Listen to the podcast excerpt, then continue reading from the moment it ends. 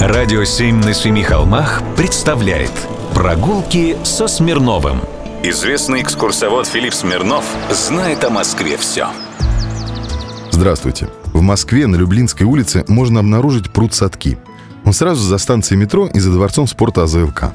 Глядя на его водную гладь, можно рассказать много разных историй. Но интересно всегда, с чего все начиналось. А дело было так. За пруды перегородили речку Коломенко.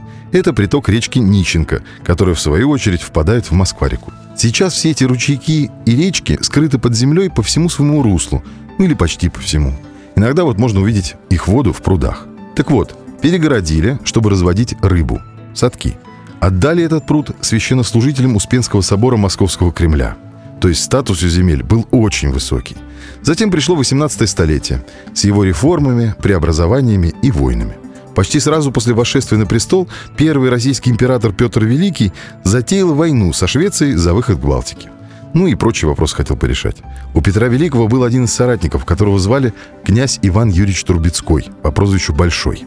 Этот государев человек считается последним русским боярином. Одним из первых он вступил в Преображенский полк, быстро дослужился до капитана, потом полковника. Когда Петр Великий сослал свою сестру Софью в монастырь, именно Иван Трубецкой охранял ее там и отбивал атаки стрельцов на Новодевичий монастырь. Чудом выжил. А потом в первом же сражении Северной войны под Нарвой Трубецкой, командуя дивизией, потерпел поражение и попал в плен. В нем он провел долгих 18 лет. Нельзя сказать, что ему было плохо в плену. В 1700 году пленили, а в 1704 от баронессы Вреде у Трубецкого народится сын Иван Иванович Бецкой, который потом, много лет спустя, станет секретарем Екатерины Великой. А вот уже в 1705 году в плен к Ивану Трубецкому приехала его жена из России, чтобы разделить все тяготы заточения – она была кузиной Петра Великого, урожденной Нарышкиной. Поэтому, наверное, в 1718 году Петр Великий выкупил из плена Ивана Трубецкого и подарил ему земли вокруг пруда Садки в текстильщиках, отняв их у священников Успенского собора. Но это только начало истории этого пруда.